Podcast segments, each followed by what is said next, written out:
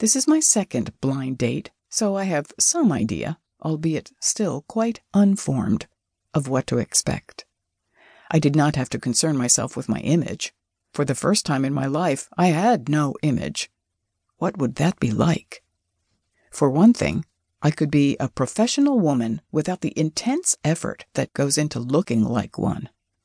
I did not have to struggle to create an image of a competent and intelligent woman, combining strength and softness, assuredness and understanding, toughness and nurturance. I will not convey these qualities with my clothing or shoes, my jewelry or makeup.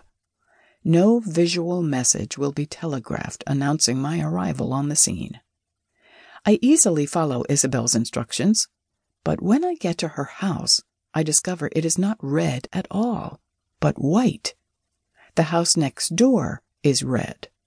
I am momentarily confused. Do I have the wrong address?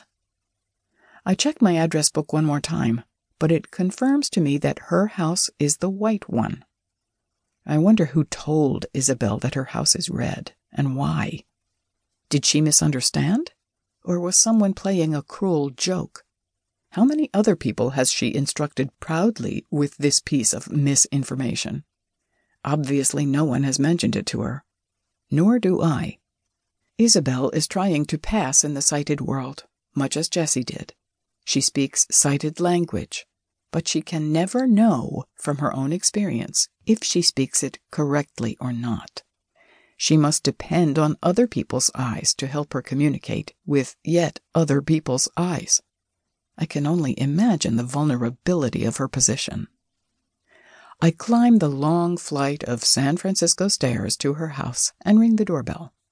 The names are written in the letters of the alphabet familiar to sighted Americans, and right underneath in American Braille, which I cannot read. After what feels like a very long time, Isabel comes to the door. We introduce ourselves, and she holds out her hand, keeping her upper arm next to her body, in a gesture almost identical to Jessie's, again making me aware of how the customary gesture involves flinging a hand across the space that divides two people. More than that space divides Isabel and me right now. Like Jessie, she suggests a cafe for our meeting. We readily agree to walk the three blocks to her favorite one at the end of Fillmore Street. Everyone in San Francisco and Berkeley seems to have a favorite cafe. I am writing in mine right now.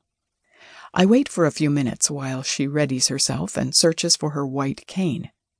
It is in plain view for me, and I am confronted again by the same question Do I tell her or not? Is it presumptuous to tell her or not to tell her? After a short time of watching her fumble around, I decide to tell her where the cane is. The other way felt too unkind, and common sense won out. But I am left to wonder about the suitability of a sense that is not actually common to Isabel and me. With my eyes, I can take in Isabel's entire appearance in just a few seconds. She is a little taller than I am, her face freckled, and her blonde hair cut short and straight.